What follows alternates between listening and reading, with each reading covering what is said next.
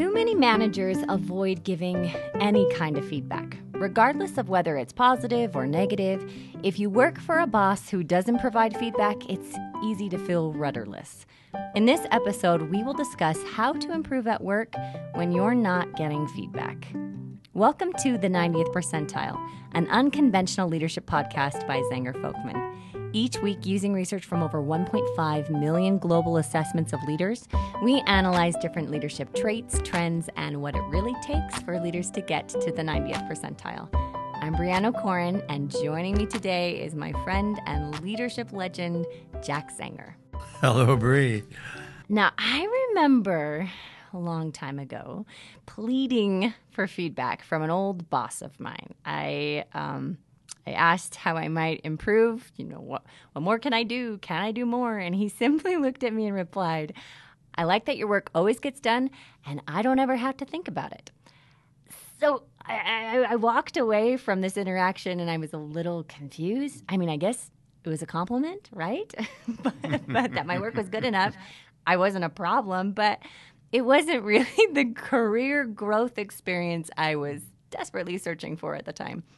So, Jack, I know you've been a C E O for probably like fifty years, but I'm sure there has there been a time in your life when you were just an underling craving feedback beyond, you know, it's fine.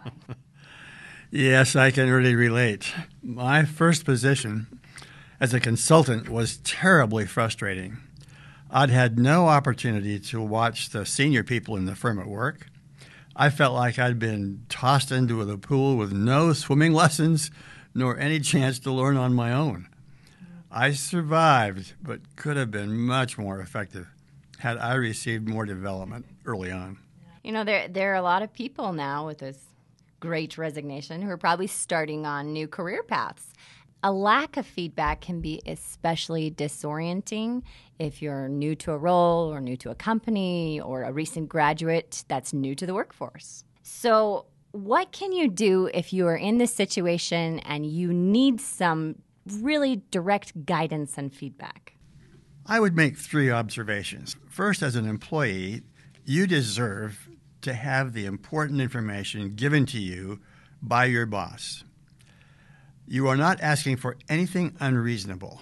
Secondly, I would observe that there are lots of explanations for why the boss doesn't do this with appropriate frequency or quality. We could quickly create a long list. The boss is too busy, he doesn't think about it, not comfortable doing it, she is new at it, doesn't know what you should do, uh, and other things are more important that we're pressing. We could go on and make a long, long list. The suggestion I'd make is not to choose the worst possible explanation. Instead, choose the most generous and positive one. The third observation I would make is that you getting appropriate feedback is something that you and your boss jointly own.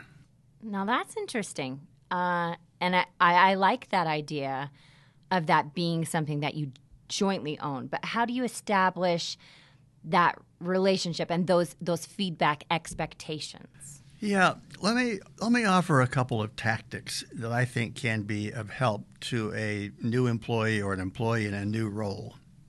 After a few days on the job, compile a list of the most important outcomes that you believe would benefit the organization the most.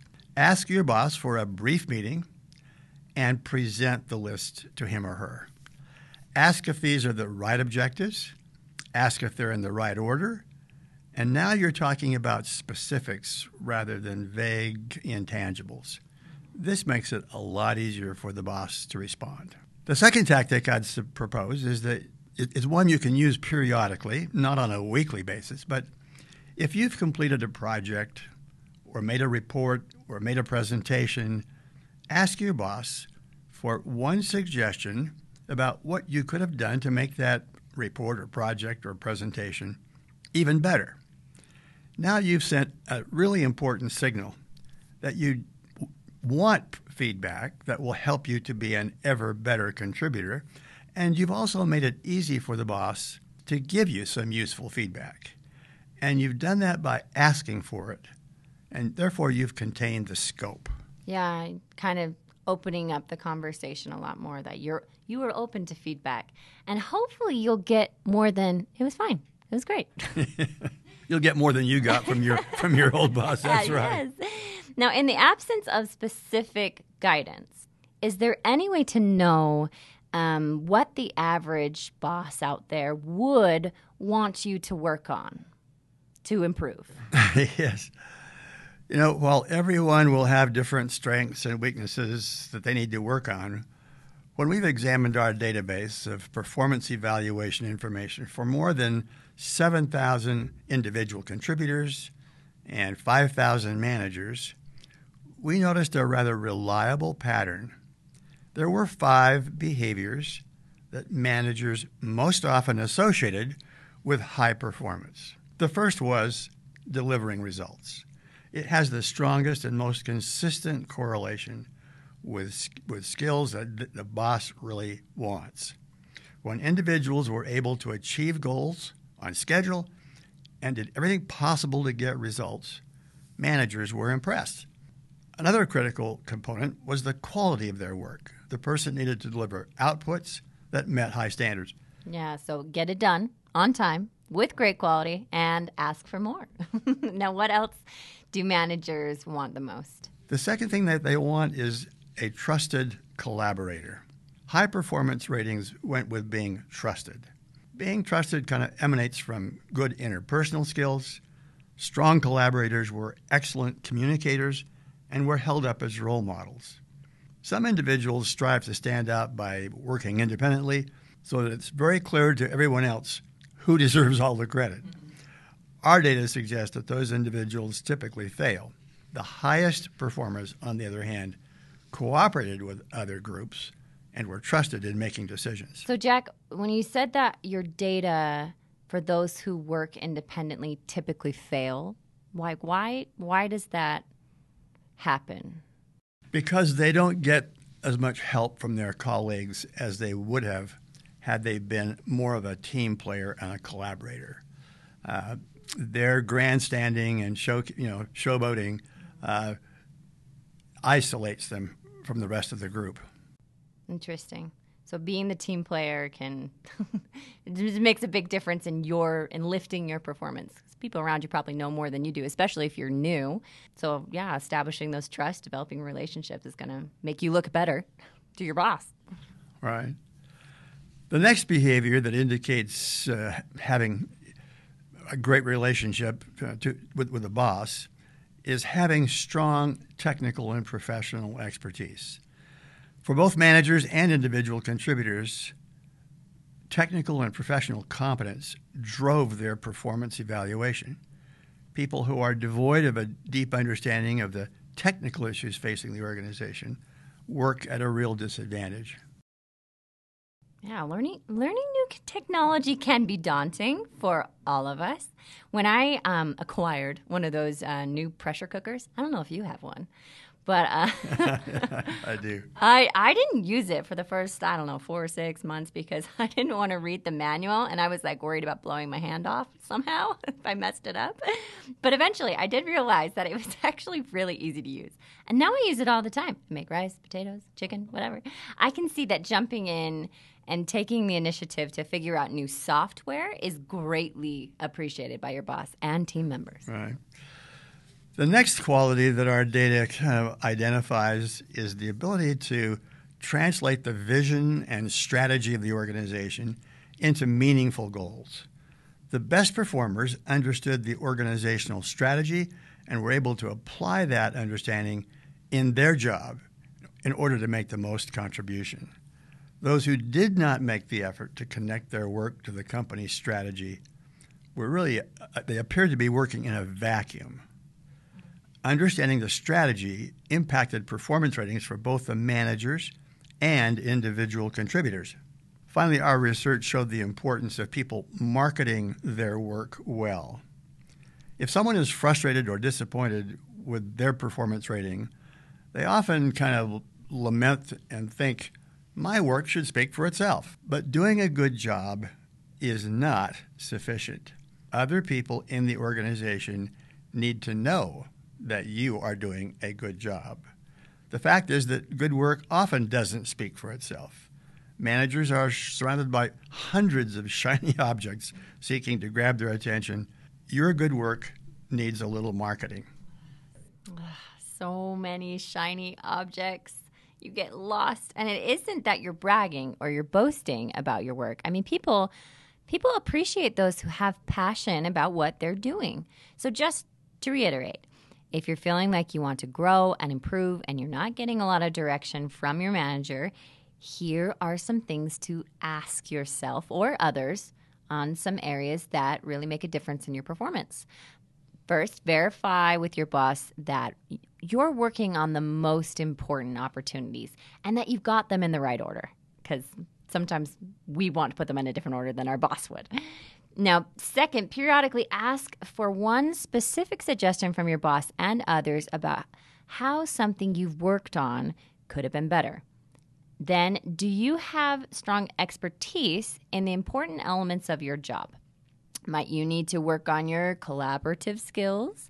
And can you more effectively inform those about you of what you've accomplished without it sounding like you're tooting your own horn? How much output do you generate compared with the rest of your team? And how is the quality of what you turn in?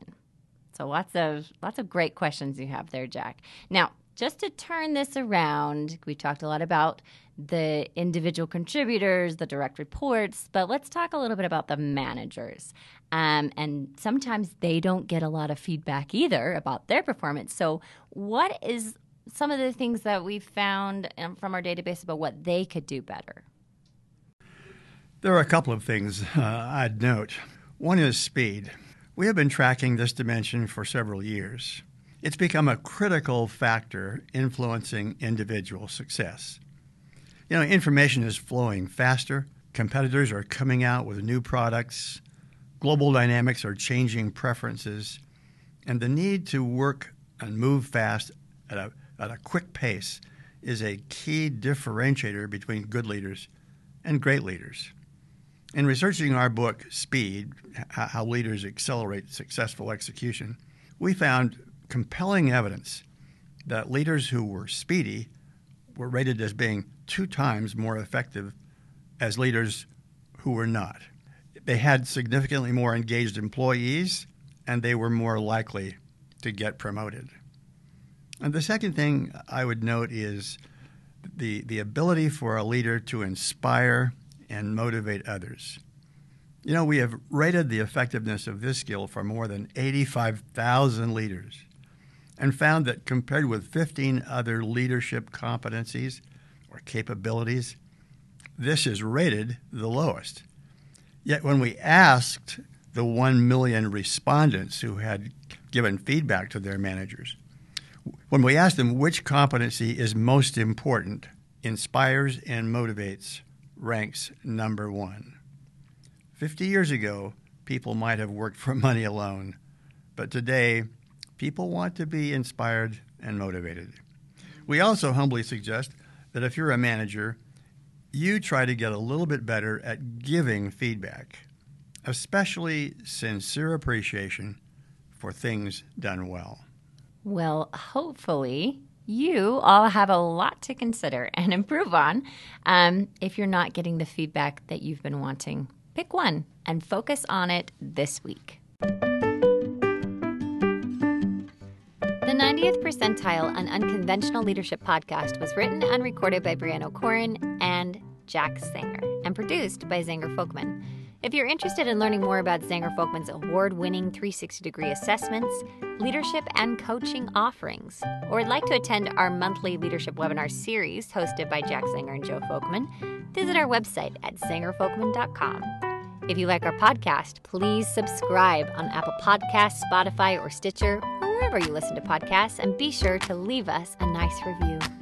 All resources and links to the research referenced in this episode can be found in the episode details or on our podcast page on zenger folkman dot com.